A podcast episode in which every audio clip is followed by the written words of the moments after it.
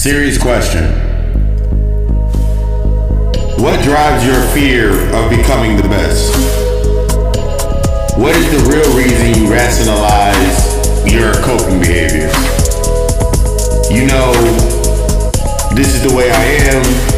If you don't like it, leave. Why are you with me? Why are you around me? The list goes on and on. We subjectively identify ourselves in hopes that instead of exploring, we create tests of self of worth, and the reward is what we got into last week, the incentive. And putting up with me is dot dot dot dot dot. The state of rationalizing the being, dismissing the lessons presented in becoming, the self-awareness of the submission to our own bullshit. What we think accepting me for me is a shallow attempt to face acknowledging and the process of acceptance. So, are you ready to bring your bullshit to the surface and put in that work? Or will you continue to create coping mechanisms and further restrict the flow to your greatest potential? Let's get into this.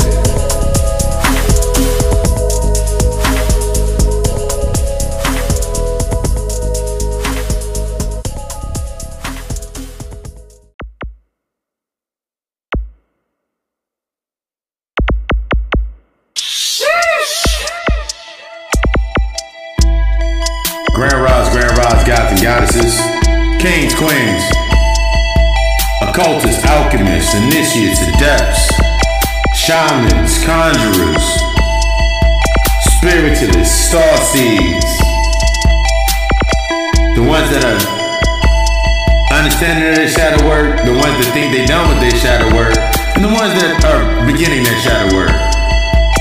Understand that today is the only day that matters. You are the only one that matters. Everything outside of you is a reflection attracted by your perception. If you triggered, it's time to learn that lesson. If you it keeps coming back around, it's time for you to apply to what you learned in that lesson. Welcome to the God Hour Podcast. This week's episode, we're gonna get into rational being, the coping and complacency. We have to understand our possessive sentiment or the roots to our subjective behavior, our resilient grievances, the difference between emotional clarity versus emotional closure, and breaking the cycle of being committed to our flaws. This is the self-sabotaging behavior when it comes to stepping outside of our comfort zone. And oh yeah, I'm Papa Lutz Pasami, a co-psychologist, therapist, shamanic healer. And this is the God Hour Podcast. Before we get into this week's episode, you know I gotta hit you off with that reading. Then we gonna get into this. Again, welcome. Remember, healing is destructive.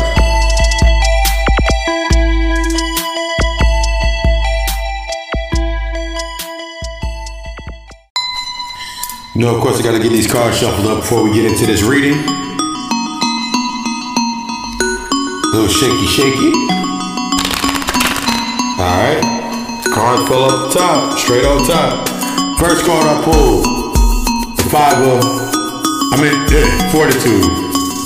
Second card that I pulled, the moon, representing the aspects of change and investment. The fifth card, I mean, the third card is the fifth five of pentacles.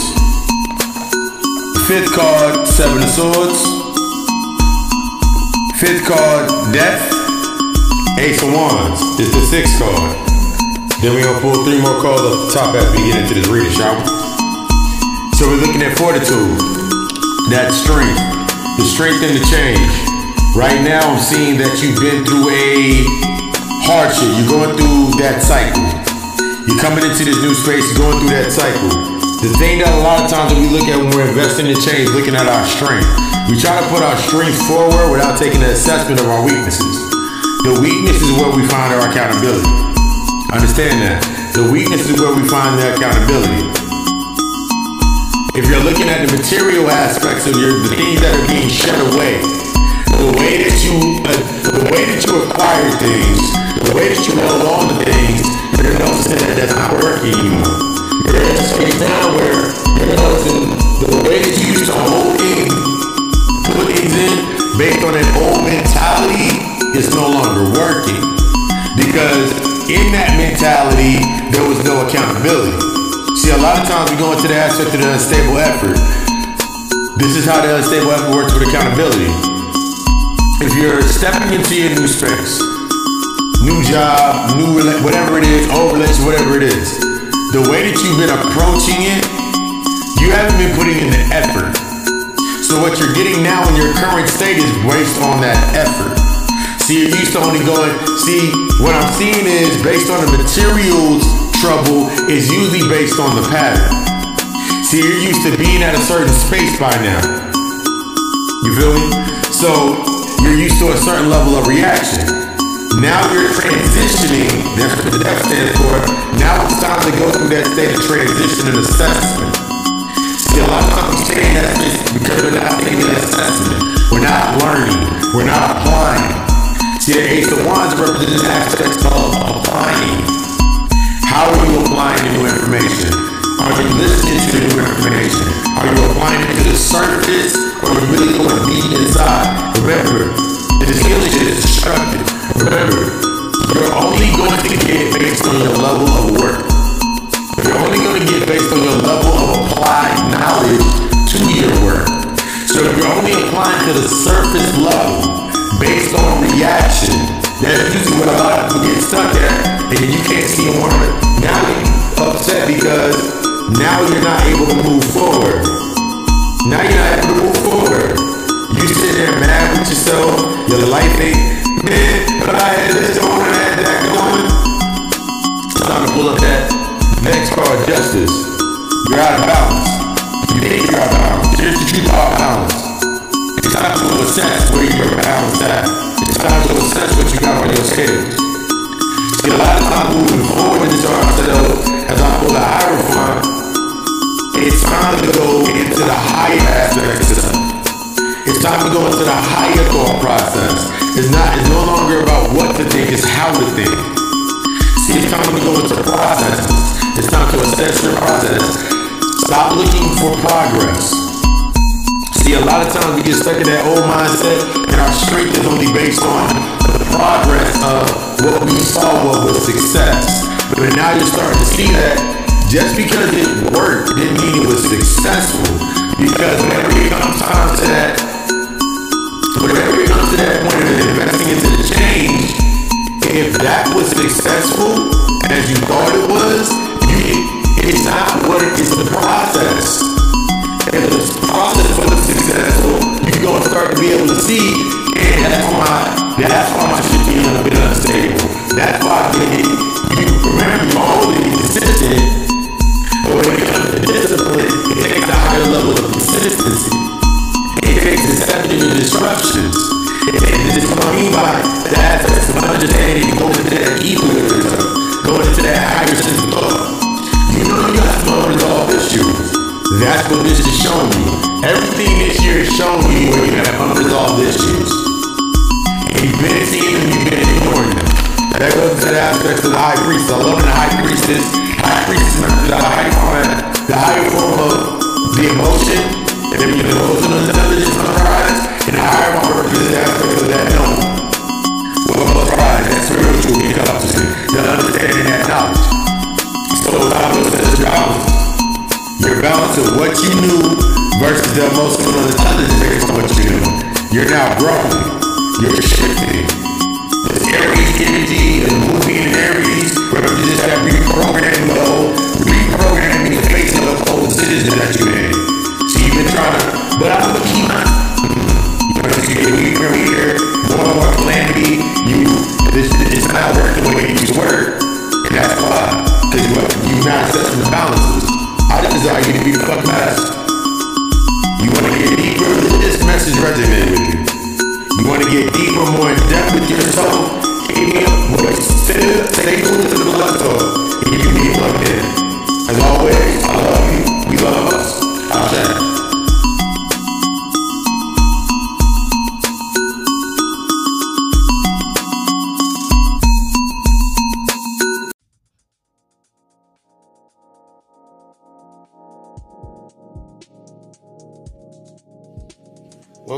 Welcome, welcome, to another episode of the God Hour Show. You know I'm your host, your master of ceremonies, Papa Lucifer. And this week we're gonna get into rational being. I put a question mark out there because we're understanding that the being that we try to stay in instead of not facing our becoming because it came to me when I was taking the thought process and thinking about the uh, what's the fear of becoming. So usually what keeps us stuck in a certain pattern with ourselves where we're not assessing, we're not addressing those coping mechanisms and the way that uh, we get stuck in the complacency. Remember, I told you before, I told you last week that we got to understand that outside of our uh, outside of our comfort zone, this is where we find stability. Outside of our comfort zone, this is where we can assess structure. Outside of our comfort zone, that's how we assess growth. Inside of our comfort zone are the things that we continue to rationalize that are based on coping mechanisms and through that compartmentalization, through that complacency. A lot of times we get stuck I remember being stuck in certain positions, thinking about love, thinking about the aspects of how I was how I was taught love. I'm just shuffling cards. Thinking about how I was shown love or taught love or rationalizing it through the aspects of the possessive set, the possessive sentiment. A lot of times we stay in a lot of spaces because of possessive sentiment. That means it fits our narrative. It fits that tone. So a lot of times when we're inside of space based on patterns, it's this if you love me, you will, or other unconscious, or some people actually know that you're actually living in an emotional an emotional manipulation. It's based on the it's based on avoiding facing the roots of our subjective behavior. See, we stay within the subjective behavior process. We stay within this thought process with ourselves. The way that we act, the way that we move, the way that we talk, the way that we, the, and we're stuck in this pattern because the only thing that we're thinking about is, but I'm a good person. But so through being a good person, because of our trauma, we don't really realize the only reason that we're saying that we're a good person is based off the offset of the trauma, the offset of the thought process, the things that we've not yet assessed. So now when we go into these spaces, anything that's challenging us to create a assess our standard, to assess our standing with ourselves. These are the things that we're not looking at. These are the things we're not dealing with. Remember, I, we broke this down last week. Think about the aspect of you wanting to move forward with yourself you wanting to grow, you wanting to truly change.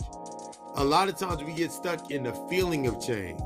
That means that we look for the progress. We look for things, we look for the progress and we ignore process.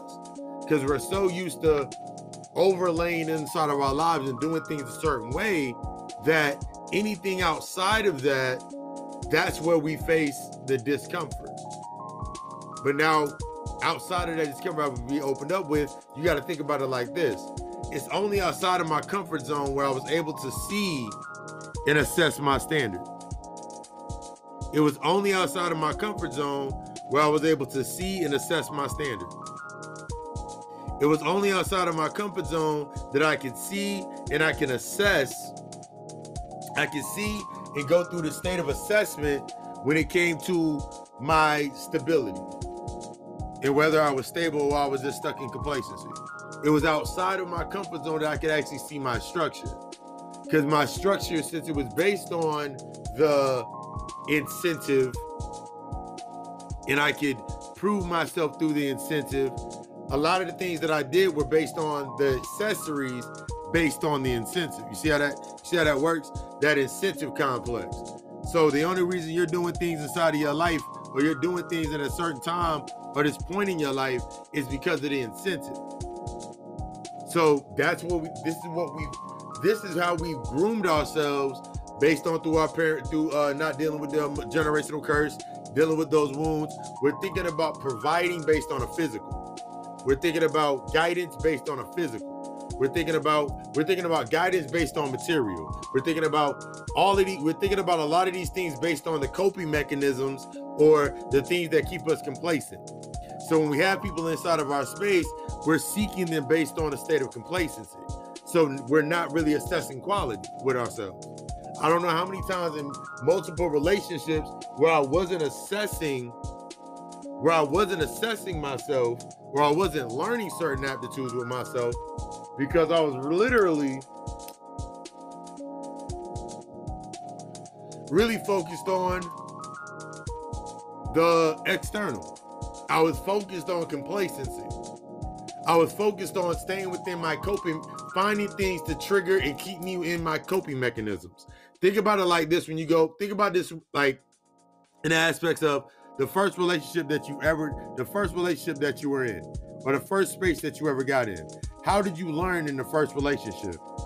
What was your example in the what was your example in the first relationship that you ever that you ever were in? What was the first example? What were some of the first examples in the first relationships that you've seen? You feel me? What were some of the first things that you saw that you didn't realize that were a coping mechanism? The way that your mom handled your father, the way that your dad handled your mother, the way that you and then we get into the single mother and the single father aspect, the baby father, the baby mother aspect. The how did you see those first things in those coping mechanisms? See, that's how stifles that being. Because from these instances, this is where we get the good person complex. I'm a good person. I got a good heart. I got good intentions. But we never go through the process of understanding or the accountability of building in our intention. See, this goes into the aspects like think about this. Every time that you see yourself wanting to, let's say you want to be getting to a better, you want to go into a better relationship, you want to get into the better job, whatever it may be, you set your intention. Your mind automatically goes to work and you start building the image of that it is, of that, of what it is that you desire. What you want to bring into your reality. Okay. So now as you're doing this, your pattern kicks in, your behavior kicks in, your habit kicks in, your com- your coping mechanisms, your complacency kicks in, the anxiety starts to kick in. So now that voice starts saying, "You don't deserve somebody like that, somebody like that," and now you start feeding that. So now you kick that. Now what's kicked out of your system? Now what you deserve, now what you actually desire becomes based on an entitlement because you've never seen it before. And this is what we're seeing inside of our space. And now, since you're stuck in that mindset, now you create the examples of that inside of your space. So now you're battling. Now, remember, we talked about battling that argument. Now you're battling inside of your space. Now you're doing things based on, well, if you love me, well, if you want me, what, because you only seen worth based on the external value, the physical value, what you can do for a person, what you can do, not what not what you can do overshadows what you can learn. See, a lot of times I was stuck in spaces where I was thinking about what I could do and not what I could learn. Since I wasn't thinking about what I could learn, I damn near was sure I I was always stuck in the aspects of thinking I was teaching but I was rather manipulating. I was manipulating the situation to fit to fit for me. You feel me? So now, based on my normal coping mechanisms, something as simple as going to work all the time, the way that I work, the way that I spent my money, the way that I spent my money, the way that I worked, the way that I did a lot of things. These coping mechanisms are what get triggered inside of the relationship because it's an it's an unhealthy it's based on a behavior that you haven't yet assessed so a lot of times we go into that assumption so we think about stipulations a lot of times i, I remember going to spaces like well i don't know why you want me to do that i mean if if, if if you said that you you feel me, but I had to listen to the conversation. I still was seeking. I still was seeking somebody to not accept me. This is the this was the major key. You're not seeking somebody to accept you. You're seeking someone a lot of times through the traumatic response, you're seeking to somebody to comply with you. You're seeking someone to comply with you. You're seeking a relationship based on compliance because that's the subjective thought. Because think about what happened inside of your mind when you're thinking somebody has to accept me for me. But if you have not done the internal work of accepting yourself, then you're you don't want nobody to accept you. You want attention based on compliance. This is how we get stuck in that free the, the incentive. This is how you find yourself inside of a space over. This is how you overcompensating. This is how you set that tone when you're overcompensating. This is when you set the tone when you become extremely manipulative inside of a space. And we always want to talk about the narcissist archetype. Everybody has narcissistic traits. I'm going to give you an example. I'm going to give you an example of how you have narcissistic traits.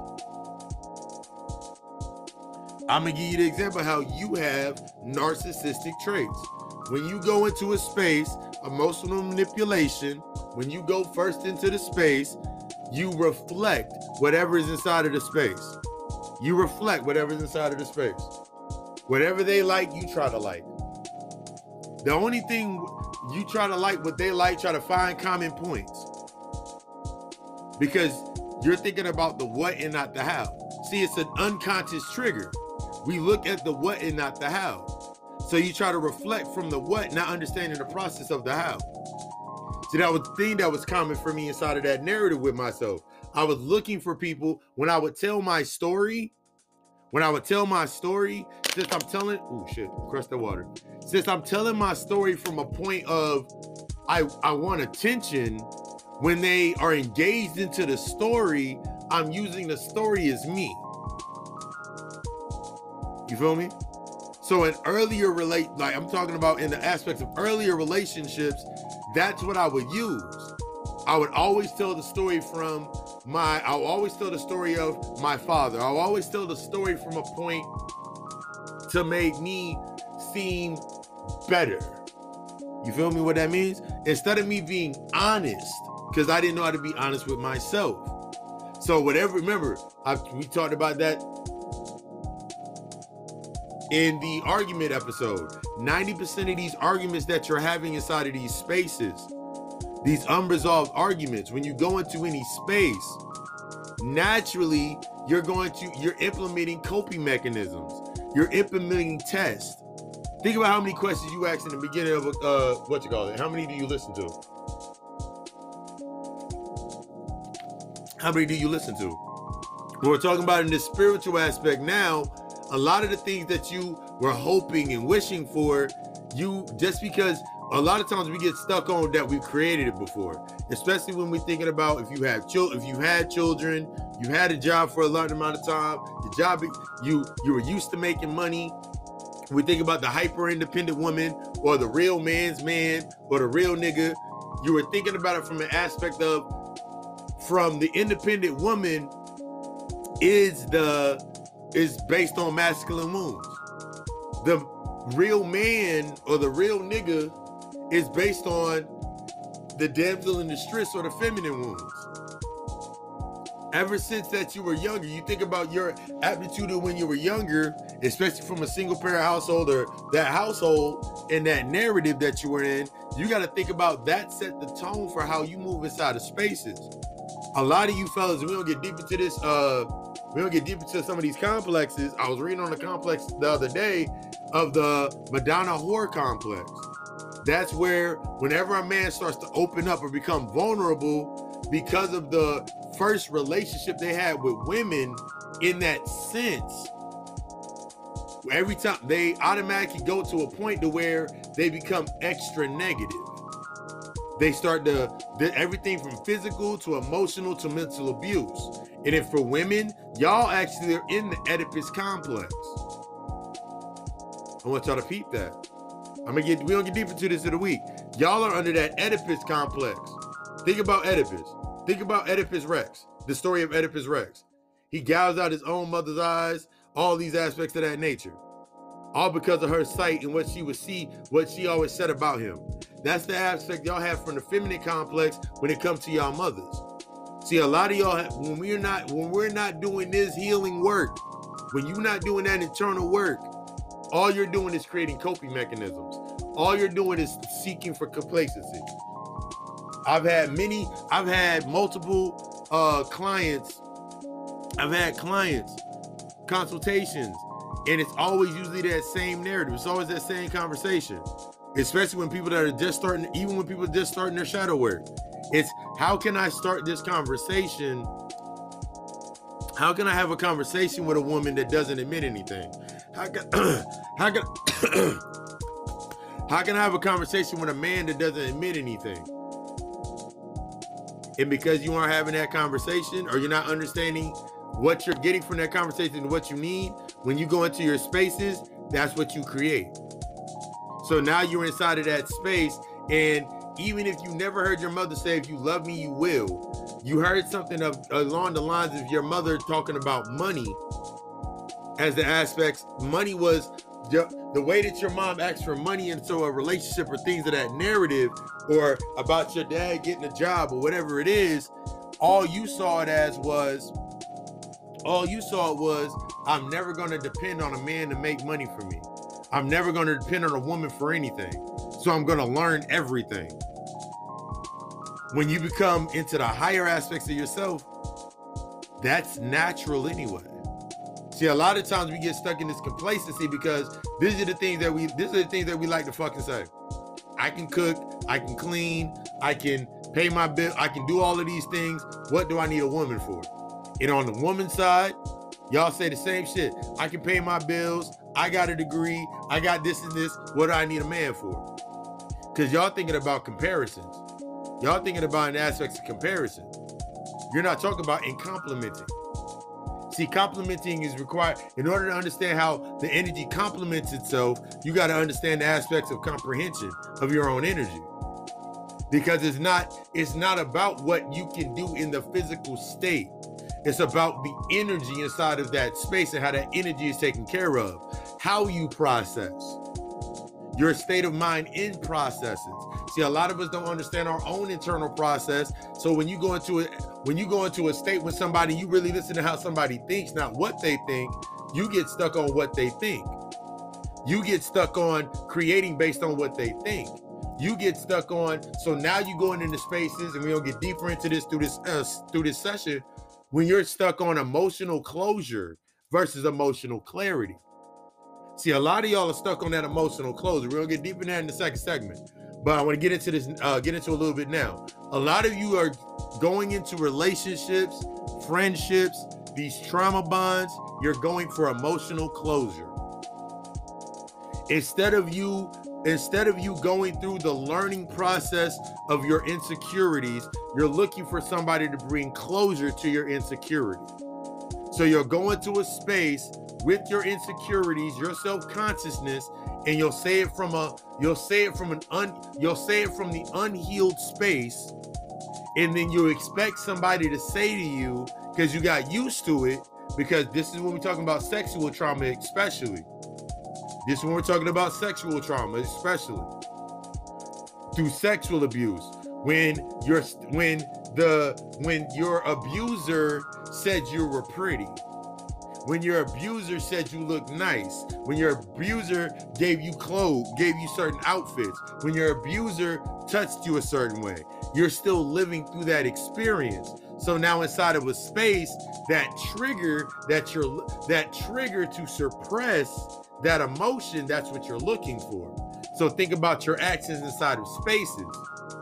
Yeah, them coping mechanisms you riding around, you out late night, you doing all of these things inside of your space, then you come home to somebody, and then you expect them to be like, it's okay, you're still beautiful. Instead of them being honest with you. You can ask my lady all the fucking time. Like she she'll act, you're supposed to say, and I'll be like, you know, I'm not gonna lie to you. And she was like, you're right. And I said, and you hate me and love me for that. You love me for that, but at the same time, you hate me for that at certain points because you because I challenge her because it's a challenge. Just like there's things that she said to me. I remember earlier on in our relationship, in that aspect, I did some things that were not were that were based upon my old mentality, and she checked me for it. And when she checked me, it brought up a trauma. It brought up trauma or a traumatic experience from how I was dealing with the argument from my pops and how my pops would check me or say things to me and and and shoot down my emotions and teach me how to shut down my emotions. So during our space in that space and us having that conversation, it took it took me in that space of assessing. See, I'm telling y'all in these relationships, you go through these states of assessment. Through your relationships, you go through states of assessment. See, you thinking about in a relationship that it should be a certain way and it should based on your coping and your complacency. See, you're not thinking about truth. You're not thinking about growth because growth is actually conflict. Growth, you have to assess your structure. Growth, you got to assess your standard. See, a lot of y'all are used to in that good, you are a good person mentality. You look back at all your other relationships and everything that you did for them. But at no time do you take assessment of why you did it. See, that's the key. Relationships, friendships, you look back at all your relationships and say they were trash. But what does that say about you because you were picking up that trash?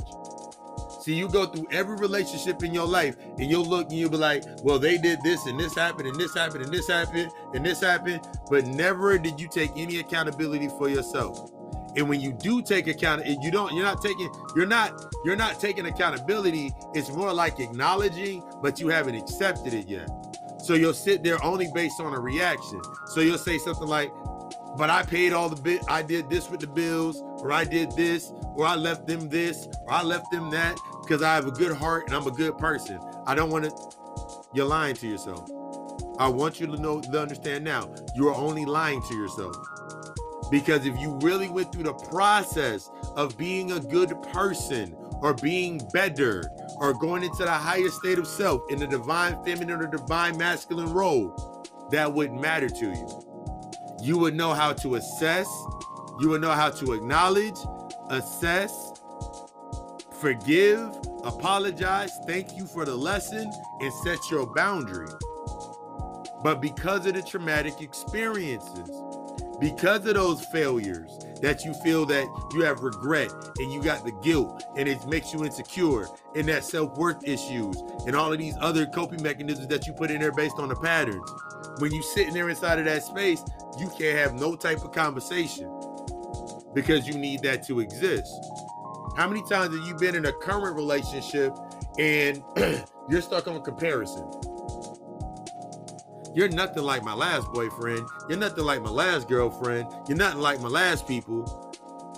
I've been in in that aspect. I've learned that as the divine masculine in its healed state and continuously healing, I've learned how to transmute.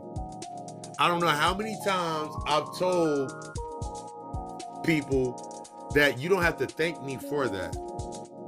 You don't have to thank me for washing clothes. You don't, because it's always been normal to me. You don't have to thank me for washing clothes. You don't have to thank me for cooking dinner. You don't have to thank me for these things. You can say you I, I understand that you're appreciated of it, but you don't have to hold me into the regards like you're think like that's extra. This is of me. See, a lot of times through that emotional manipulation process, based on what you do inside of them coping mechanisms, based on guilt, based on based on guilt. I used to not be able to take the I I used to, one I I I was not able to take that when somebody said it to me. If somebody told me thank you for something that I did, I didn't know how to say anything. But now I can say much gratitude, but you ain't got to thank me for taking out the trash. There's certain that like you ain't got to thank me for taking out the trash.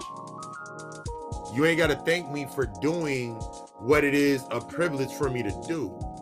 You see, when you start, that's got that's the divine feminine aspect of that guidance. But when you're inside of that space, a lot of times you're saying you're you're overcompensating with these words, these these words are affirmations.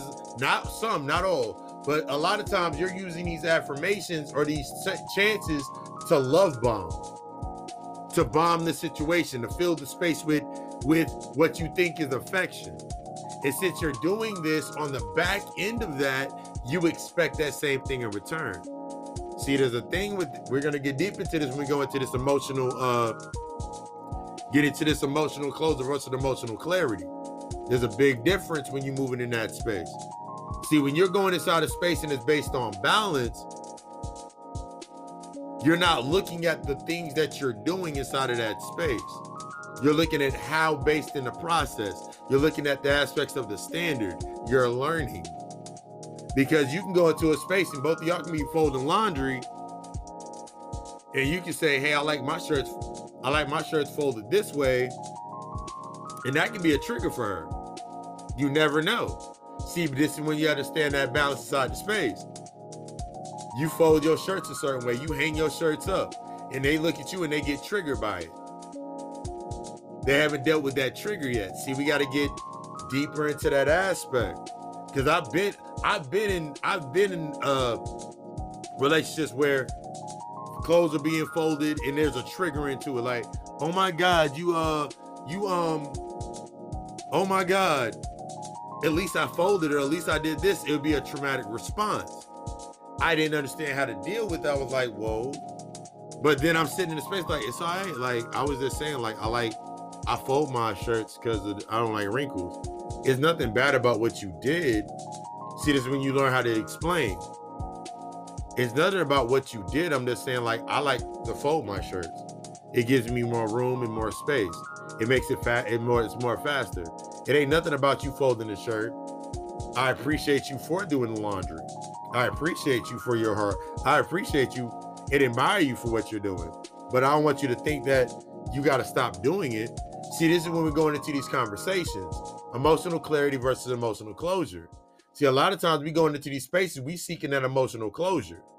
So every time somebody says they don't like something, they don't like something, or you don't have to do that, or they want to they give them the explanation of why you do it. You feel me? Instead of you, because you're used to shutting down. You're inside of that space showing your appreciation. If you can't express, hey, this is the way that I show my appreciation, that's a trigger. That's a trigger. Everybody's different. See, this when we start understanding that a lot of us do things based on complacency of a pattern. So you've been the same way to every boyfriend or every dude that you've been with. You've been the same way to every chick that you've been with. So when it came time to learn them, you couldn't learn them because the only reason that you stay with that pattern, the only reason you stick with that pattern is because it keeps you from learning yourself. It keeps you from exploring yourself. But let me turn this tape over real quick. I'm going to get back to this.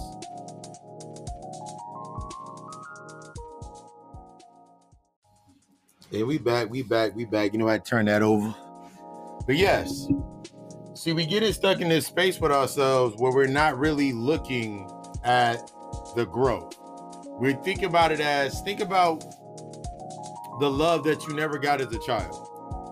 See, that's what a lot of y'all are going through a lot of times we go into these spaces, this rational coping and complacency, because we're still seeking the love we didn't receive when we were younger. We're still seeking to fill these voids. And as long as we're trying to fill these voids, that's where we're stuck in the aspects of coping. This is when we get stuck in the aspects of that complacency. This is where we get into that possessive sentiment. That means as soon as something gives us the attention, in order for it to fall out of our space, it has to be of the negative. I want y'all to really think about that when it comes into this aspects of the um, the uh the resilient grievance. The resilient grievances. The resilient grievances. The resilient grievances. It's one thing to acknowledge the reason, but acceptance of processing to the root is the only is is on is the only route to understand the difference between emotional clarity and emotional closure. See, a lot of us, because of that possessive sentiment, the way that we see things, we see things based on ownership of the person. So the only way that we can detach from something is to put the negative onto it. See, that's based on that pattern. That means your baby father, your baby mother, your ex wife, ex husband. You feel me? There has to be an aptitude from a traumatic experience, and we'll get deeper into it. There has to be an aptitude of the emotional closure versus emotional clarity. And now someone someone will ask me, but what if I'm friends with all of my exes? You still haven't you haven't given yourself you don't have emotional clarity yet. There's a difference between being friends. I'm still cool with all my exes. We still have conversations. We still hang out. There's a level to it do you have an under do you have an understand like right now i asked the question i've asked this question to clients. I had a, actually had a female client she was like i'm friends with all my exes. I was like why are you friend like what is the friendship based on with all of your exes? She was like we're all still cool and we all we i was like if any of your if if you were to be single right now because she was in a relationship at that point. If you were to be, if you were to become single right now, could you go back to your exes? She was like, "Yeah, I can go back to all of them." I was like, "So why are you not with them now?"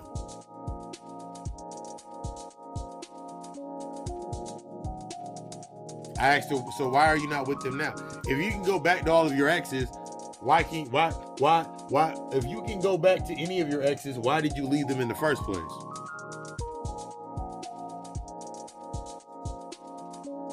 And then we got deeper into the aspects of the uh they weren't able to give me what I wanted at that point in time. They weren't able to give me what I felt I deserved. They weren't able to give me what I felt I deserved. That's a lot of times on that one space. See, a lot of times you get stuck in this coping mechanism because they still serve a purpose of energy being served to you. Just because they're not able to give you what they give you into that space, you haven't closed that emotional closure is what you're seeking from them. See, a lot of times this is one of the biggest things when it comes to a trauma bond, because on the other end of that spectrum, remember it's two ends of that extreme, you sitting in a space and you hate your baby father. You hate your baby mother. You hate your ex-wife. But it's the same reason, the same reason that you hate them, or you have this, this, you have this this this feeling towards them, it goes into the same box as the person that's friends with all of their exes. Because they don't have you're it's a form of emotional closure. Because you can close off the emotions to that feeling. You still can uh, you still can avoid dealing with certain emotional patterns within inside of yourself because they still exist. That's a trauma response that goes from the first relationship you ever had. The relationship with your mother, the relationship with your father, the relationship with your caregiver, the relation the first relationship that you had. That's a result of that. So now you created a coping mechanism for every space because of your pattern. This is where we get into the aspects of emotional clarity. Emotional clarity I use this example a lot. When it comes to it, when it comes to my exes, when it comes to my past relationships, I can thank each and every one of my last relationships. It wasn't a lot, it was only like seven. I can go back to all seven, eight. Actually, yeah, I can go back to all eight of my relationships, love, love-based relationships, and realize that they were ego-based.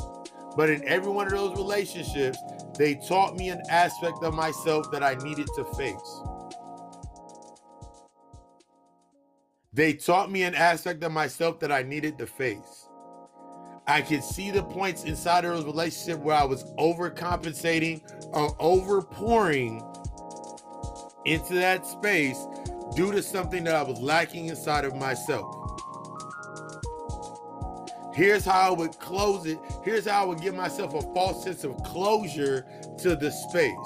because I had a certain job, I was working a certain way, it was easy for me to say that usually in most relationships, where when I started going ahead of myself, that means in the job I was advancing or whatever it was, I could use them as an excuse.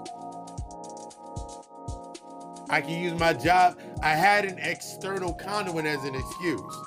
Where you met me and I was working, and you met me when I was doing all this work and doing all these things. You didn't complain then about this, this, and this. You don't complain about the money when it come in. You don't complain about this when this happens. But since I was stuck within that pattern, I had expectancies inside of the space. If I'm doing all of this, then what are you doing? I'm not lazy. But in reality, the underline was I was lazy as shit. But see, I was putting so much energy, I was subjecting my energy into one space so much that when it came to the other aspects of my life, what I expected was somebody that was holding a tone of becoming my emotional closure. See, from the masculine aspect, going into the going into the feminine, me being the masculine aspect, I was seeking others to be them to, to be the emotional closure. That means anytime that I felt some type of way, I got mad, got upset, they were there and they were able to take like and this is a very big thing for a lot of y'all. A lot of you because of your because of your family narratives where you're used to acting out a certain way and nobody nobody you because of earlier on how you were not taught how to deal with your anger. You were not taught how to groom and find emotional clarity. When you're going into these relationships based onto that pattern especially put a traumatic event on top of it and how you were taught how to express your anger your that's what you're doing inside of your spaces you call it speaking your mind. You call it being cutthroat. You call it being petty. You, no, you're miserable. Let's be honest. You're being fucking miserable.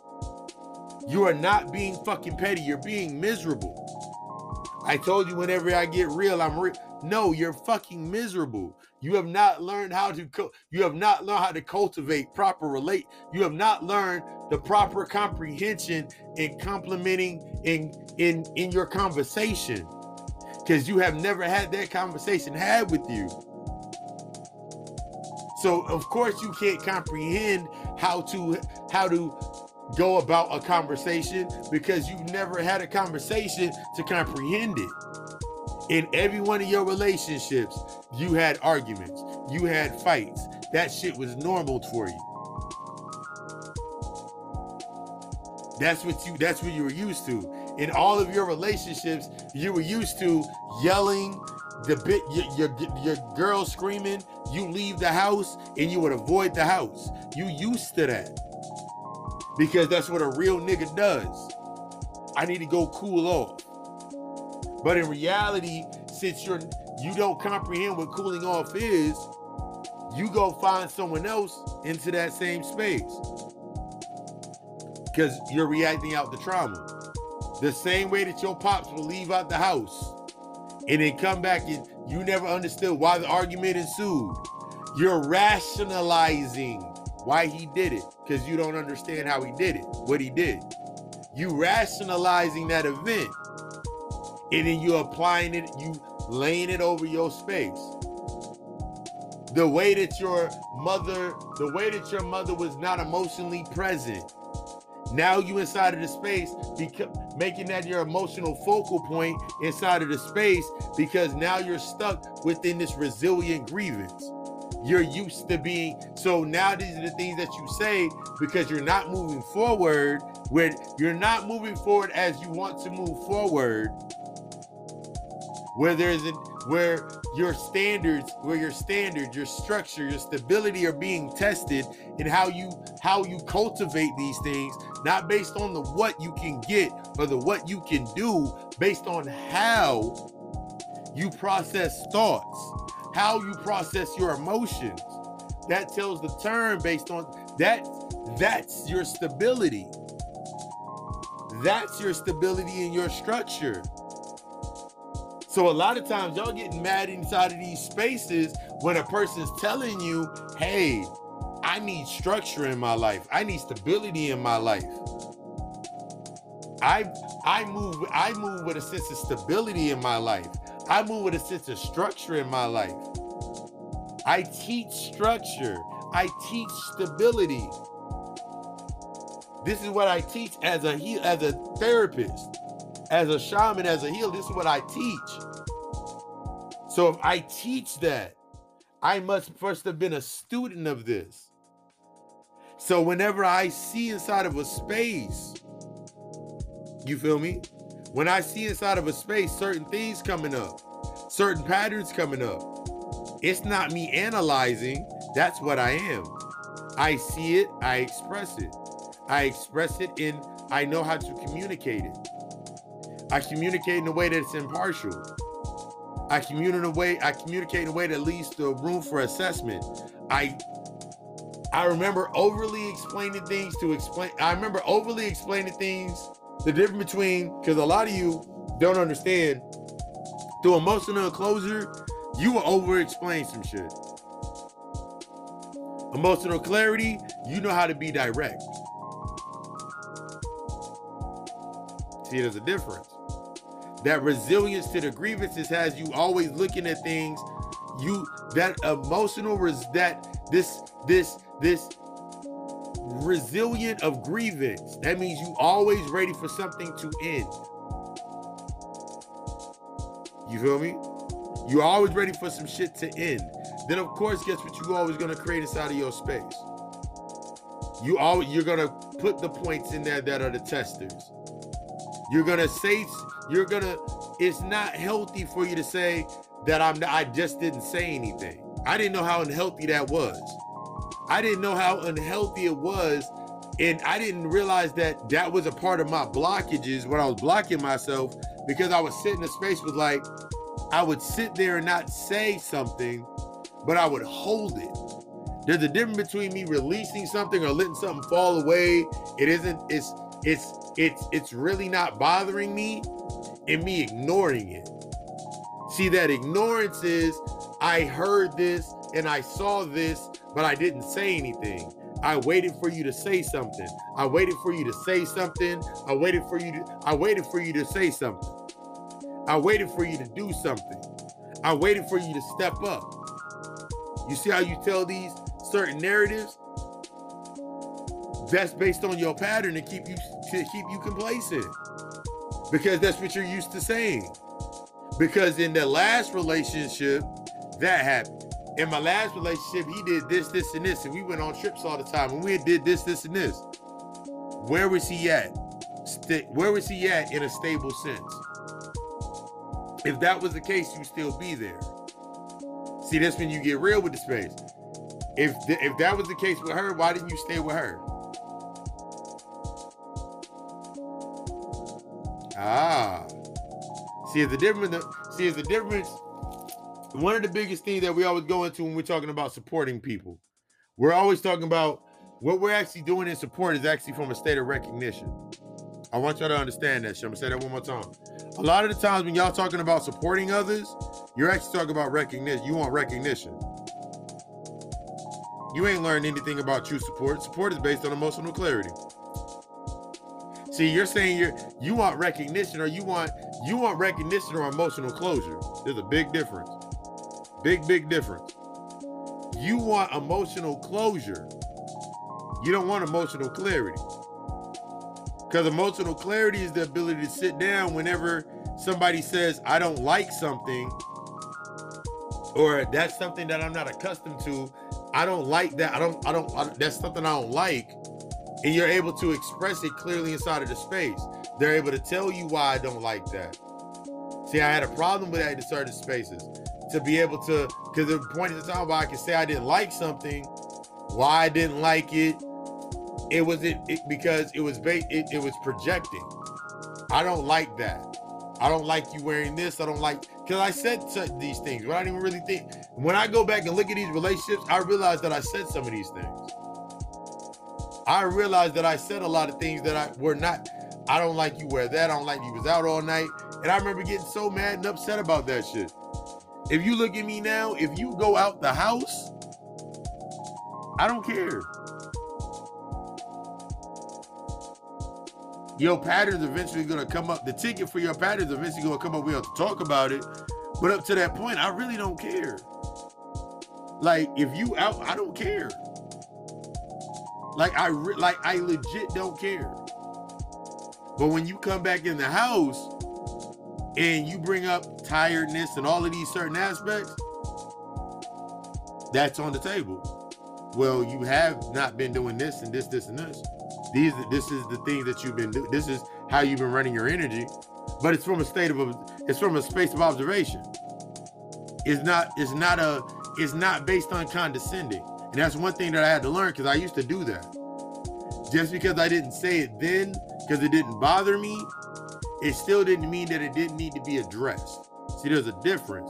Emotional clarity teaches you how to observe and when to address things. How to address things. Not what you're addressing, but how you're addressing it. There's that's the direct, the, that's you being direct. When I'm expressing my emotional clarity, to bring emotional clarity to the emotional space. It's from us, it's it's it's it's from the how that I'm processing it.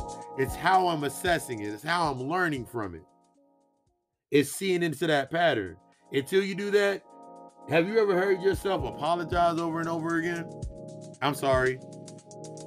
Or whenever you want somebody to ask a question to you, you, you do that heavy sigh. That's not healthy. I want you to understand that's not healthy. That is not a healthy, that's not healthy comprehension. That's not healthy conversation. If you sit beside me you go, oh, it's funny how I'm not going to listen to you. If I ask you a question as the divine masculine, if you say I'm fine, I'm going to address. You're saying that you're fine. You're saying that means you're acknowledging that you are okay. That means when I leave from this space and I go on about my when I go on about my business, I have sat here and I've seek clarity. I've asked you, are you fine? I've acknowledged that you're saying that you are fine. If you are fine and you're saying it based from the basis of you just need to collect your thoughts and think about it, then say that. Don't say you're fine. See the divine masculine as the divine feminine, we understand and we know how to assess and open up the spaces for emotional clarity. We know how to set that, we know how to set the tone inside of that space. But that's only based on you doing that internal work.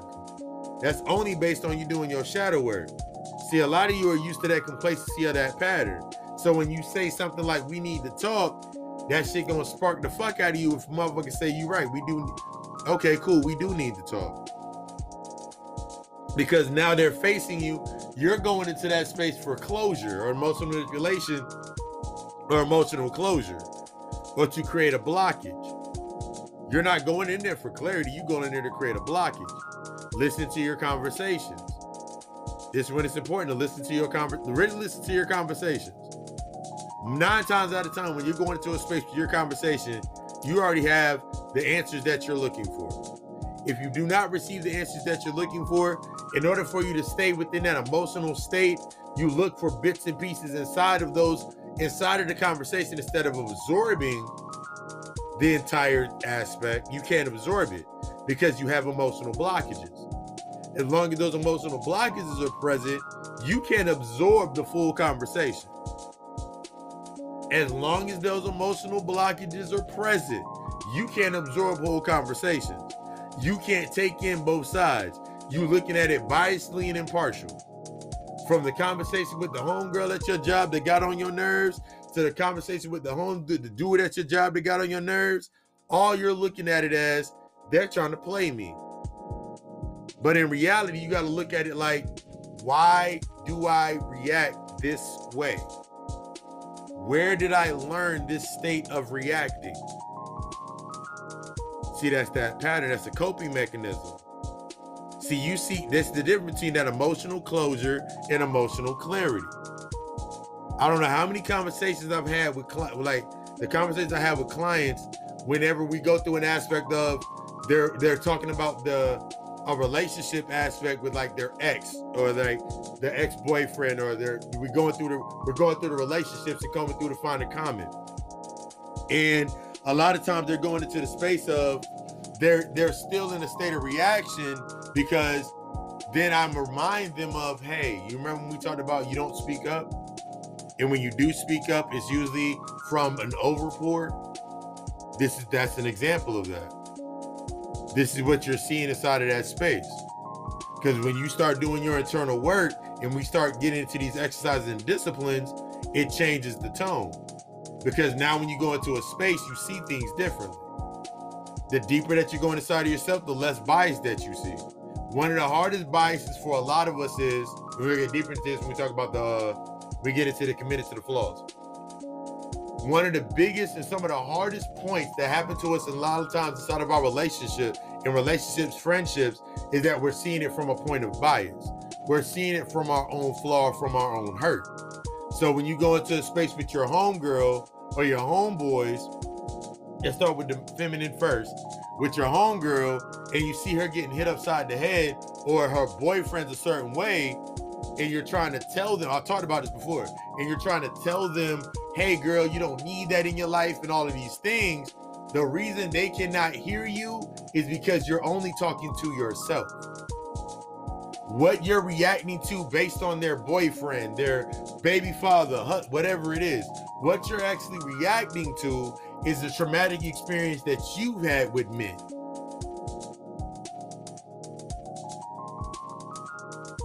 That's what so in that space, you're seeking emotion by you trying to end or you immediately trying to say they don't need this or certain aspects, or you you're seeking an emotional closure point that fits the narrative of where you are at where yourself in your current state.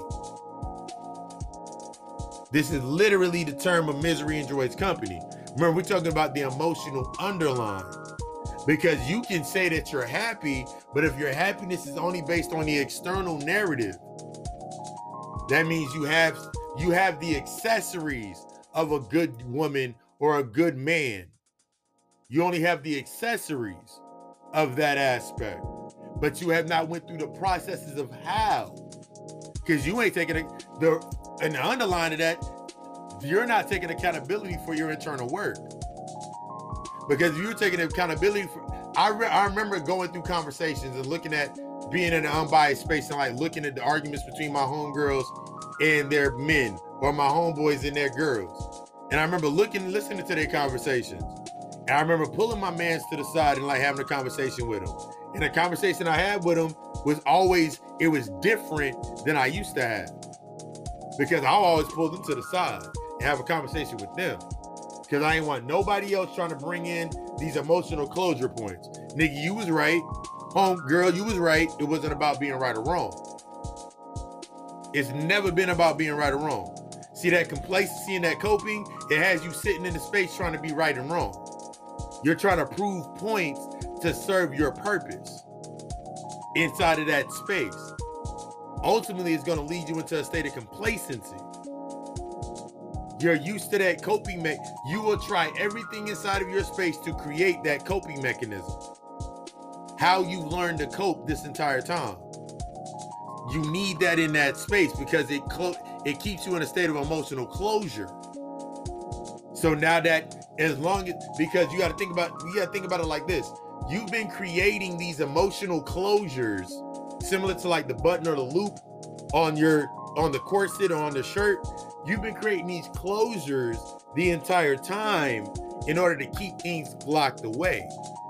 As long as that point is there, but guess what? Energy doesn't die that trauma doesn't die, that thought form doesn't die. It will come out in some way, shape, or form that you're going to have to face it. So think about it like this. Think about it like this. Okay, you're not inside. You're now in a relationship, and you got your, you got your, you got your king, your God, your that nigga's doing things for you and got you happy as fuck. But as long as this, as long as you're inside of this pattern and everything, you're in this infatuation inside of your space. You got a homegirl that can't keep a man. You got a homegirl that got a horrible relationship with men. You got all of these examples of what you do not want in your space.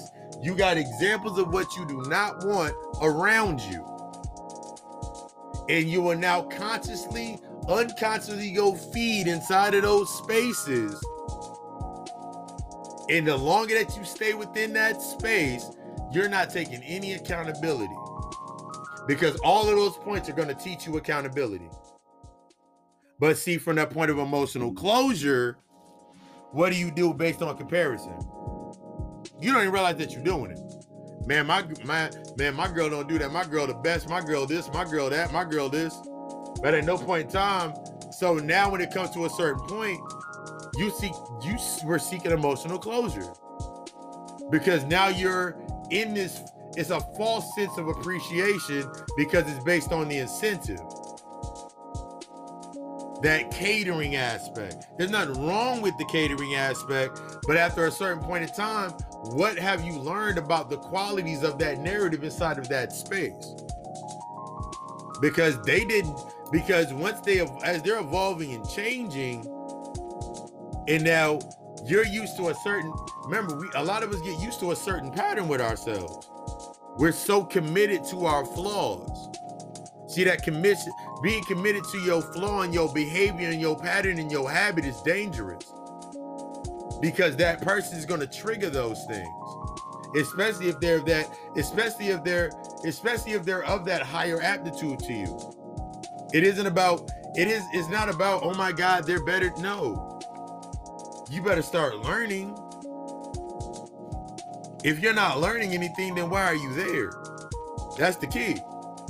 If you're not embracing the lesson 90% of relationships will go down because there's no let the lessons that need to be learned based on the experience are not being learned. Instead, it is a coping mechanism based on the complacency of the pattern. So, whenever the stability, the structure, the growth are being assessed to move forward, that's where a lot of them fall off at because you got stuck on the longevity. You got stuck, you're committed to your flaw. That flaw, there's a difference. We don't get into that after this break. You for choosing the God Hour.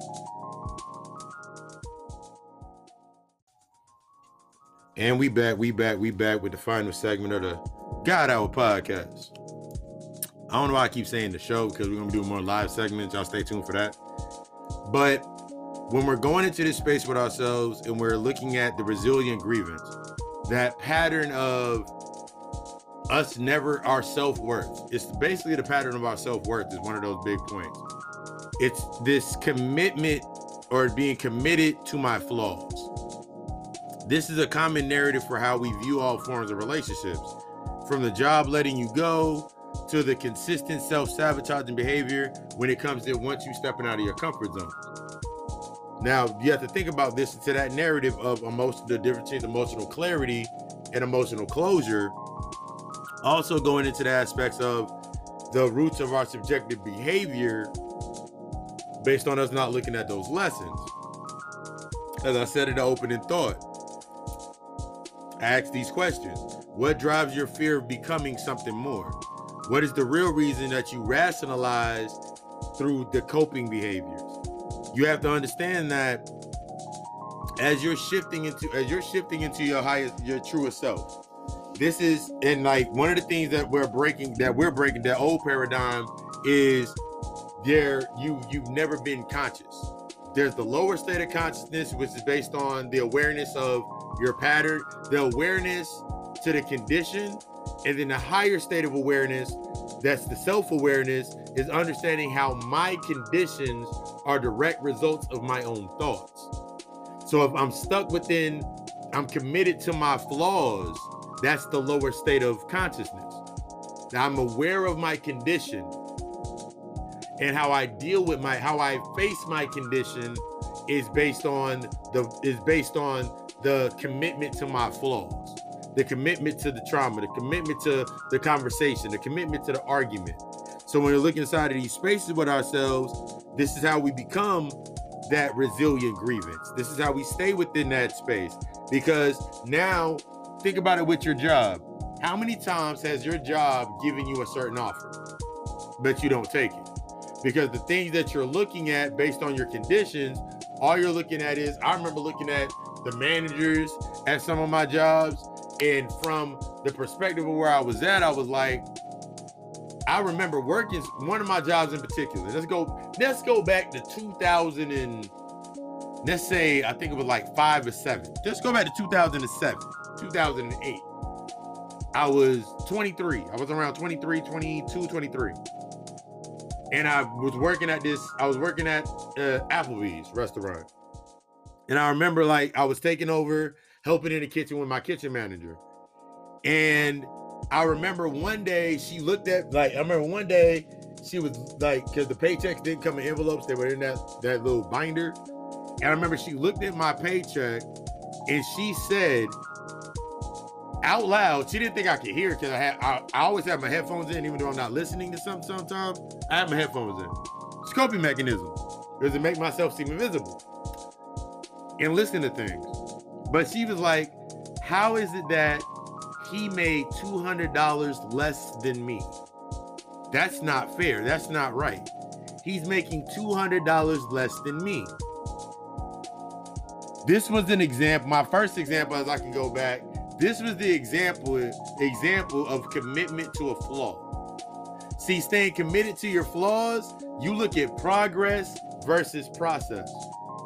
See, she didn't understand that my process before I got to that job was my manager, my GM from my last store that sent me there, she was she was not upset but she was like, if they're going to take you over there when we're still trying to build this store, I'm going to make sure that they pay you. Because I was already on the road and she like usually the the usual process of managers and people carrying keys was they try to work us like dogs and we only get paid 13 we only get like paid $13 an hour she put me at 15 an hour before i even got over there so i was one of the highest paid hourlies in the building so my manager, not knowing how much I got paid in that normal narrative, was to overwork the hourlies because you can hide it behind you're training them for something better.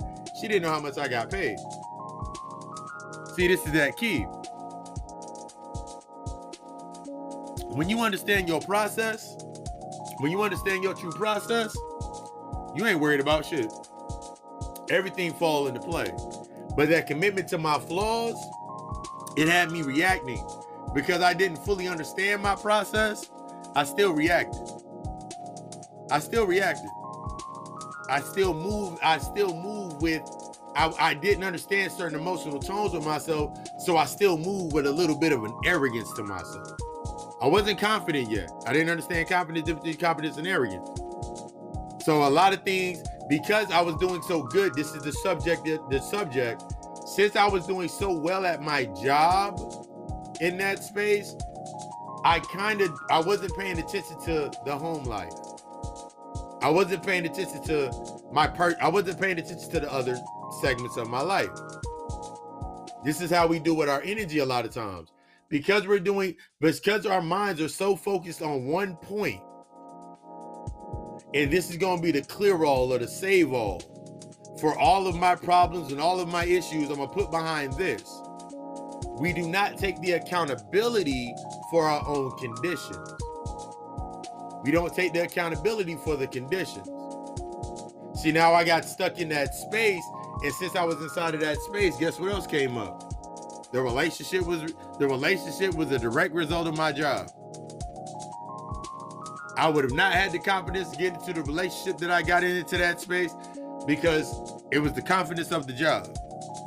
But the moment that that job started sliding down and backsliding, now all of the all of the points that were inside of the relationship that I was supposed to be learning from that I was infatuated in, now those became issues.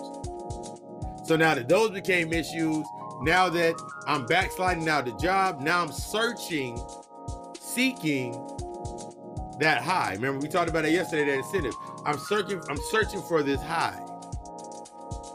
Just because it wasn't drugs, just because it wasn't about or things of that nature, didn't mean I wouldn't seek I still wasn't seeking a high. So now I'm going back to my now I'm going back around my family. I'm finding a space in my space to where the exposure of my natural behavior could be not could be emo- that I can get this sense of emotional closure to the way that I'm acting. See how that works? But you got to understand, as long as you're doing it inside of your space, everybody inside of your space, based in this compartmentalization, they serve that purpose. So the same way, the same conversation I have about me and my mother, the relationship between me and my mother, I'm not thinking about that whenever there's another problem. I'm right there beside my mother, making sure my mom, you need to go to the store, mom, you need to do this. I'm reliving the pattern. See, when you stuck within those patterns, you're not assessing things because now I'm looking at the now looking at the aspect of this relationship in particular. This relationship came from looking back at the relationship. It was two people trying to escape. At this time, she didn't want to go back home after college or fin- go back home, even though college was getting shaky, and I didn't want to go back to my house.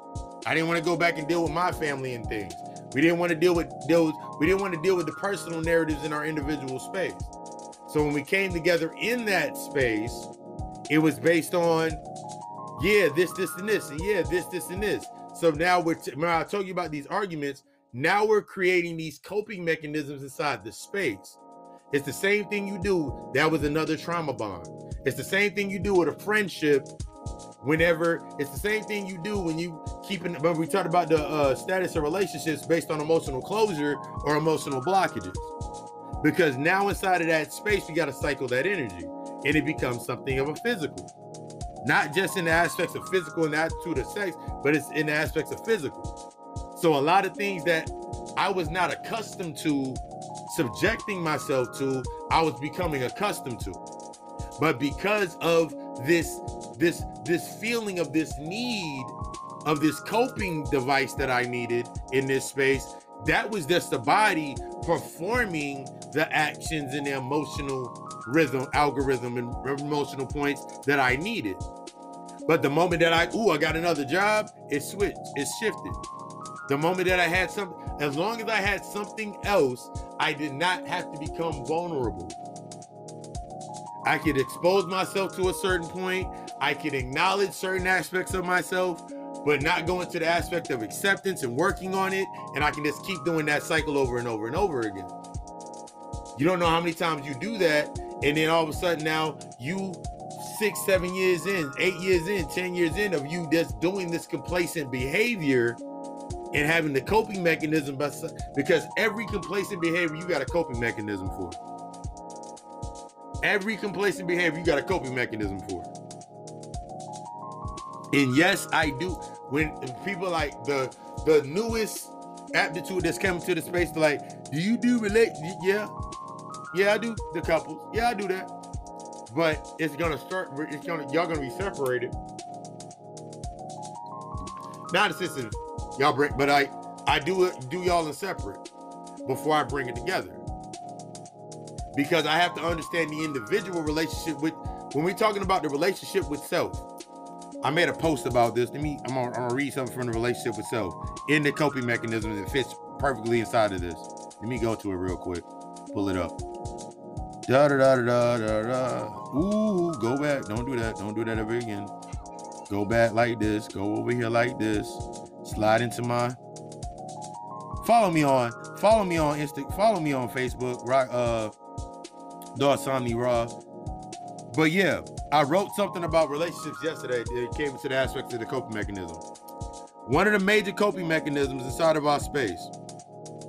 Let me read, let me go into this real quick. I wrote it all down. One of the biggest things I go to in shadow work therapy sessions is what is based off everything. Everything is based off the synonymous of the relationship. Now, after a consultation, yeah. So in during this story, I listened to the body tones, the language. This is the topic that boils down to the client, student, in the inter in the, the whether it's the client, because I deal with my clients, whether it's a student, that means they're coming to me for mentorship, or I got the initiate that's just coming into their shadow work. The relationship with you, the, the relationship with yourself, the less intimate that that relationship was with yourself that I've learned, even this personal with myself, the more compartmentalized they are, no matter how chaotic your life may seem. I want you to think about that. The less intimate you are with the relationship with yourself, and we're going beyond the physical, that means you looked at yourself in the mirror and you say you look good without a shirt on, you look good in boy shorts. We talking about intimately. That one of my favorite exercises to give out to clients is a mirror ritual. Sitting in front of that mirror with yourself, taking those deep breaths in, and looking at what you see about yourself. I'm talking about intimately in tune with yourself. The more intimate the relationship you are with yourself, the less that you seem to compartmentalize. Therefore, the less that you seem to move through bias. See, I've noticed that when I didn't have an intimate understanding of my own emotional self, my own mental self, my own spiritual accord, my physical aspects that came to physical with my emotions, the acceptance of these wounds, the more compartmentalized my life was. Even though my life would be pure chaos, it would still be compartmentalized. I want you to understand that your whole life, your whole life compartmentalized, but it still it still can be chaotic because chaos is chaos is the chaos is the term of how the energy is moving inside of your space. The more discipline that i started having that means the more intimate i became with myself the more disciplined i became with my energy. Therefore the less compartmentalized i was inside of my space. Therefore the less that i cared in the aspect of the sympathetic tone or to the problem and the more i became to the acquirement of the solution the higher that you get into that space, the but due to the commitment to my flaws, my flaws, I see I always constantly seek problems. Think about it like this. If you watch the James Bond movie and he killed the main he killed the main killer, he killed the main villain in the beginning of the movie, movie be boring as hell. Go look at the James Bond movie, I forgot the name of it but nobody really liked the movie because it got more to the aspects of how he how he was raised, like how he came up. Nobody liked the movie because it went more through the process. See, no, we don't really like the process. I had to understand we don't really like the process because the process is the how and the why. We like the what, the progress.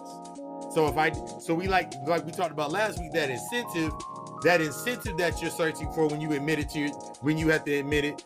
I was searching for something that i didn't have when i was younger. That's what i would be searching for. And i would do anything for it. I would do anything for it.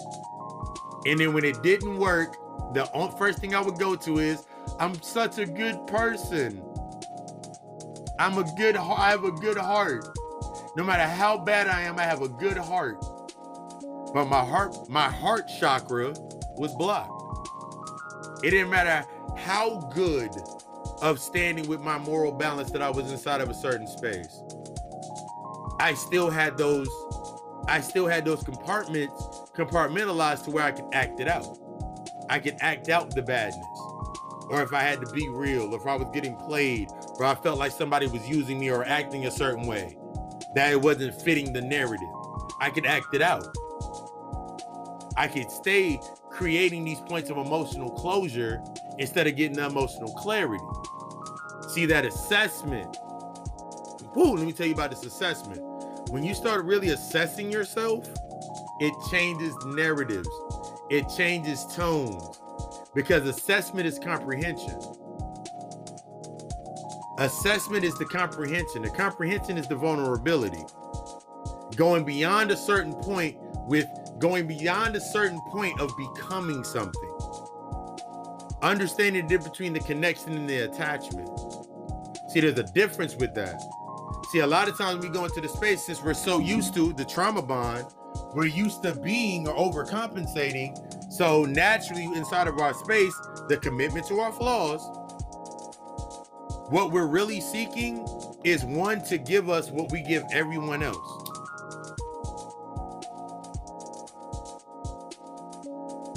That way we can continue living, that way we can continue existing as we exist and never and and cling to the feeling of change. But what comes into your space to challenge your experience is challenging the standard. Remember, my standard, my stability, my structure, I can't find that in my I cannot assess that in my comfort zone.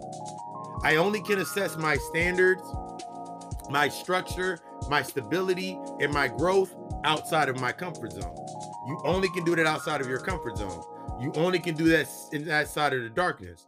Because that's where your integrity and your humility and your truthscape is. So if you're not going into your darkness, you're not assessing how you're you're not assessing how you even came up with your standards. You're not assessing how you came up with this sense of stability. You're not assessing how you came up with this sense of structure. So naturally inside of your comfort zone, the complacency, the coping, the vice, the pattern, to the behavior, to the pattern, to the habit. That's what you stuck in.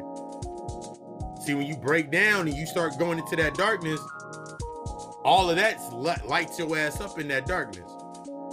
That's why whenever I do a like, give an example. When I do a uh, inner child uh, healing uh, exercise with somebody, I remember doing. I remember my. I remember doing one. I actually did one the other week. I did one the other week, and the visuals that they were giving me as they were explaining the space that they were in and watching the tears fall from their eyes and watching them become relaxed and watching their jaw unclench and I remember going back to the first session or the consultation, the first session, or looking like because I'm doing the research, looking at their and looking at their pictures inside of their their pictures on their Facebook and on their Instagrams. And I'm doing the research on my clients, and I'm looking at how their jaw was always clenched, and watching them for the first time, their jaw unclenched, watching their shoulders drop for the first time, watching them watching them actually open their eyes and seeing the inner child come to the surface for the first time, watching them come through all of those layers, then we start doing that work. Watching them no longer, watching them accept that they've been committed to their flaws and how they built their space. Watching that fall away. That shit takes me away every single time because it reminds me of my it reminds me of my periods. It reminds me an equivalent of my times of doing that. It reminds me of my deaths. It reminds me of my assessing. It reminds me of everything that changed. Because until you do that, I'm going to give you this key. As long as you are committed to your flaws, you will always seek obstacles. Obstacles are the debts, are the emotional debts. You will always, where you are not willing to go with inside of yourself, where you're not willing to take a deeper understanding or intimate understanding with yourself, you will always create outside of you or attract or create a conduit that is a responsibility that now becomes the reaction or the responsibility of that aspect. So you got to think about the relationship. If I'm not happy with myself, then I'm naturally going to try to create or try to circumvent based on the incentive of the commitment to my flaws. I won't commit to my flaws as an incentive as long as you keep making me happy. You don't say it that way. Some of you do. Some of you have said it that way and we get down to that bottom, that's what you're actually saying. I talked about it in a video that you'll see it's on my YouTube channel now, and it's on my page. It's Gotico Alchemist, uh, Gotico Alchemist, my YouTube channel. We were talking about the aspects, and it's on my TikTok as well. Talking about the aspects of you created that space. You keep saying, you keep saying out loud the same way that you say, if you can't accept me at my worst, you can't get me at my best is on the same end and in the same fa- faculty or same function as you saying, This is how I am. through the spiritual encompass, when you start getting into your spiritual and your shadow work and your work in the spiritual space, now you got your natal chart. Now you're looking at your natal chart. See, this just proves that I am the way that I am and you got to accept me. No. Everything that you get is a tool to show you where you're at so you can know where the hell you need to go. Because you'll read the first, you'll read your, I've had, I remember I read my rising, I didn't know I was my rising was in Scorpio until five years after the fact. I learned how to read a natal chart. But I was stuck on the Aquarius tone. I was stuck on the Leo tone, my Leo being my moon.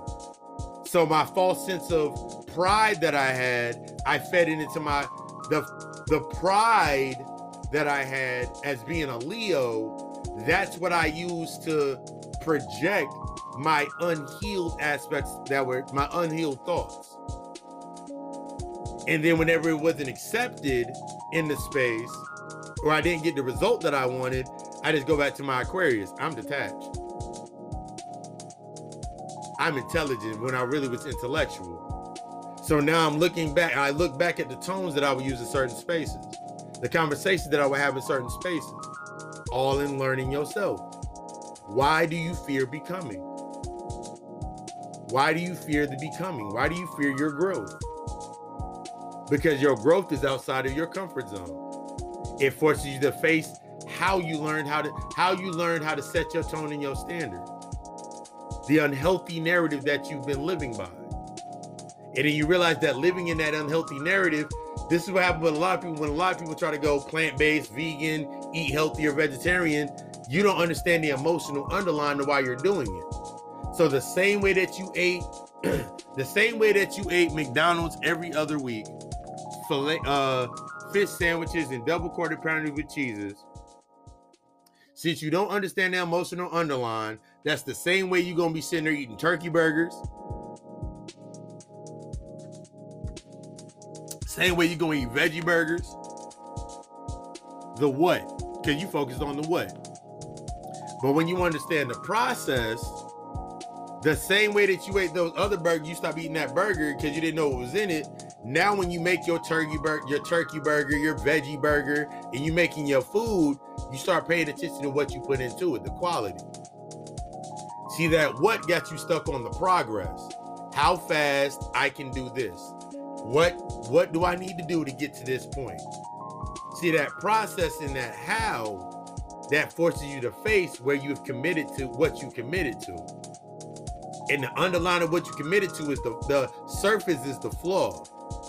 Under that surface of that flaw is the emotion, the emotional wound that I've connected myself to. See, it's that release. And all of that sets the tone. Don't believe me? that All of that sets the tone. Because once you start taking that assessment and accountability, you start thinking different and start moving differently. You stop thinking about the external appearance and only understand that the external appearance is only magnified by the internal appearance so you stop looking you stop you get you get you move yourself out of the physical and you go more into that emotional space you go more from that emotional space into that mental space you assess the mental and you go into your emotional presence remember i told you there's a difference between emotional presence and emotional relevance see emotional clarity that's presence I'm present with my emotion. I'm present with my anger. I'm present with my frustration. I'm present with it. And the longer that I sit with it, the deeper that I get into myself. That's the intimacy. Because you can say that you're angry and have surface reasons to being angry, but until you get intimate with your anger, you can get to that root and you'll take that you that's where that accountability comes from. That's when you got to face I'm not trying to be right, I'm not trying to be wrong. I'm trying to be better. That that's that growth. I'm not trying to be right. I'm not trying to be wrong. I'm trying to get better. I'm not trying to make you feel good. I'm trying to we trying to get better. That's what I'm subscribed to. I say it all the time. Subscribe to the lesson, not the mess. Subscribe to the lesson, not the messenger. Subscribe to the teachings, not the teacher. Study all and follow none. There's no going back. These are mantras that I programmed into myself into understanding why I'm at where I'm at now. But I, in order to program that mantra, the intention had to be clear. See, when your intentions aren't clear based on your flaw, as long as the flaw is present, your intention will never be clear. I had to understand that. Even if you scream it to the mountaintops, if that flaw is still present within, it won't be clear. It won't be read that way. Because the emotional undertone is what's being programmed into the space. That anger is what's seen first. So a lot of times when we get stuck inside of that space, we think that because we're angry, we confuse anger and aggression for passion. Remember, the divine masculine and divine feminine is gentle. It's gentle, it's direct. It can drop down into that space when it needs to, but it's gentle, it's direct, it's flow. It's in that flow. It doesn't have a limitation to it. It can learn, it can assess. The divine energy, the divine presence, it learns how to assess. It can learn as well as teach. It navigates. It navigates of its own, it navigates it navigates through the assessment, through the acknowledgement. It navigates through the investment of the change in the behavior. It navigates through the stand of raising its standard. It navigates through the aspects of raising and creating that structure based on that new standard that is learned. See, when you're stuck in that aggressive aspect, that anger, that frustration, that regret, that guilt, you're gonna build coping mech. You build coping mech. You building coping mechanisms. There's a pattern to it. As long as that happens, you're happy. But if that's not there, then you're not happy. Here's the here's the true fact. You ain't happy. I understand that I wasn't happy. I wasn't at peace because I didn't have an intimate understanding of myself. Until I had that intimate understanding with myself, then I would never be happy. So I had to become open to the space of teaching me how to be intimate with myself. Learning those lessons of that standard, looking at certain things, moving through that narrative. We get deep into this. We get deep into this. We're going to get deep into this throughout the week, but I wanted to drop this off. That rational being or that rational logic of your old self based on coping and complacency. It's time to face those. It's time to face it. You got a choice.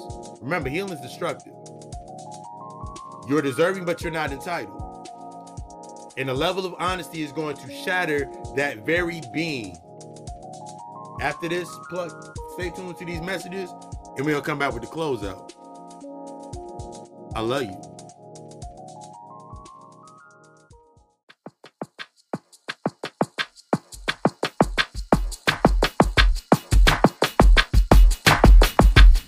Of course, of course, of course, you know we gotta keep you plugged in to the plug talk. Gotta call Alchemist.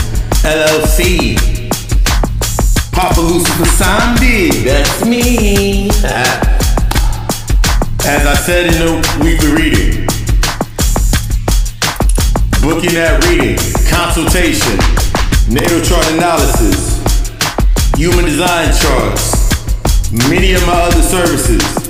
Hit me up in the inbox on Facebook, Dog Samdi Ra, or you can hit me in the DM, Papa underscore Lucy 666. Or you can hit me at the email, P-A-P-A-L-U-C-I 666 at gmail.com. Multiple ways to get into.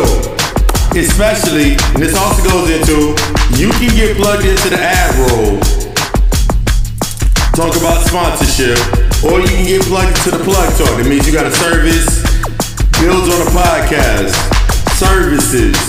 You have something that you want to get out to the, you want to get out. Let's hash up them up. Hit me up at the email address. Again, Papa, P-A-P-A, Lucy, L-U-C-I, 666 at gmail.com. Hit us in. Also, 8 p.m. Eastern Standard Time, Friday night lectures. Gotta Alchemist my YouTube channel. Last week we got into calling of discomfort. Last week, last Friday, this last month, the classes and the lessons have been about solving that internal argument and setting that new tone. Your calling is going to, if you're searching for the path of the heart, your calling is going to force you to face everything that has once disheartened you. So this week, Friday, we'll get into the ozone layer. Understanding your magnetosphere, understanding that aspect, the toxic masculine, the toxic feminine, the toxic family, and in correlation to your internal systems. It won't be in your space unless it's something that's a part of you. You get a lot of times we go into this space for ourselves, and since we're stuck on being in a chemical reaction, since it's not reacting or moving the way that we, you feel me? It's all based on that reflection. So Friday night, Eastern Standard Time, tune into that. I desire you to be the best. I desire you to be the best. Remember, healing is destructive. It's going to take a level of honesty that's going to challenge everything that you once held on to to keep you stuck in that old pattern. Before you can take on a plan to your power, you gotta attack that pattern. Time to put in that work.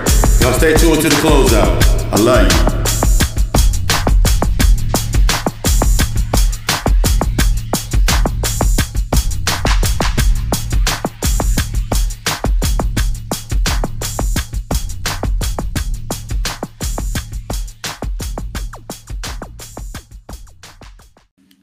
We're back, we're back, we back, we back. You know, this isn't the ending, this is the beginning.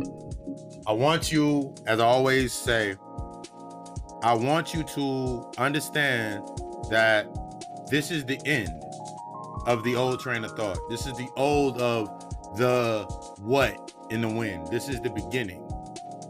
The way that I structure the episodes of the podcast are similar to the way that I structure the episodes or the lectures the same way that I structure the lives, the same way that I structure the TikTok videos, all of my content. I want you to learn from multiple different avenues because that's how we must learn ourselves. It's going to be the breakdown of the pieces of understanding how to break yourself down. That coping that coping mechanism in trying to be right or or or or trying to hold your trying to hold this uh projection that's what's going to stop a lot that's what stops a lot of us. That fear of that becoming. But you got to remember in every space that you go into you become something naturally it either becomes an you always take the you have two roles that you can take in every space that you go into. You can take the secondary role which is what most of us do. We take the secondary role because you got to think about like this. I've talked about this in a I've talked about this in a the polygamy lecture. Every space that you go into, if you go into separated without the intimacy with yourself, you're going into that space separated. So when you go into this space, you're going into this space separated naturally. The key of this experience in this space, whether it be the job, whether it be the job or the relationship or the friendship, is which aspect are you feeding? See, so many times we feed our shadow for fear of going into our shadow. See, when you start feeding yourself the information and the knowledge of getting intimate with yourself, you start to you you're now facing the shadow. You're going into that dark space. That dark space is intimate. That shadow is you. The shadow is all of the aspects of you that you committed to that you leave in a secondary state. So as you going into this internal aspect of yourself, changing this avenue, changing these avenues, becoming this better version of yourself, accepting that you're going through the beginning. Because I want you to know this. Your age has nothing to do with your healing. I have clients in their late 40s. I got clients in their late 50s. I've had people come to me for consultations, motherfuckers in their damn 60s. And I've had clients that come to me there in their early mid early 20s and mid 30s. So age ain't got nothing to do with it. Take that excuse off the table. What about how everybody else is gonna feel? Their feelings ain't got nothing to do with you healing. You say you want to do the you want to heal the generational curses.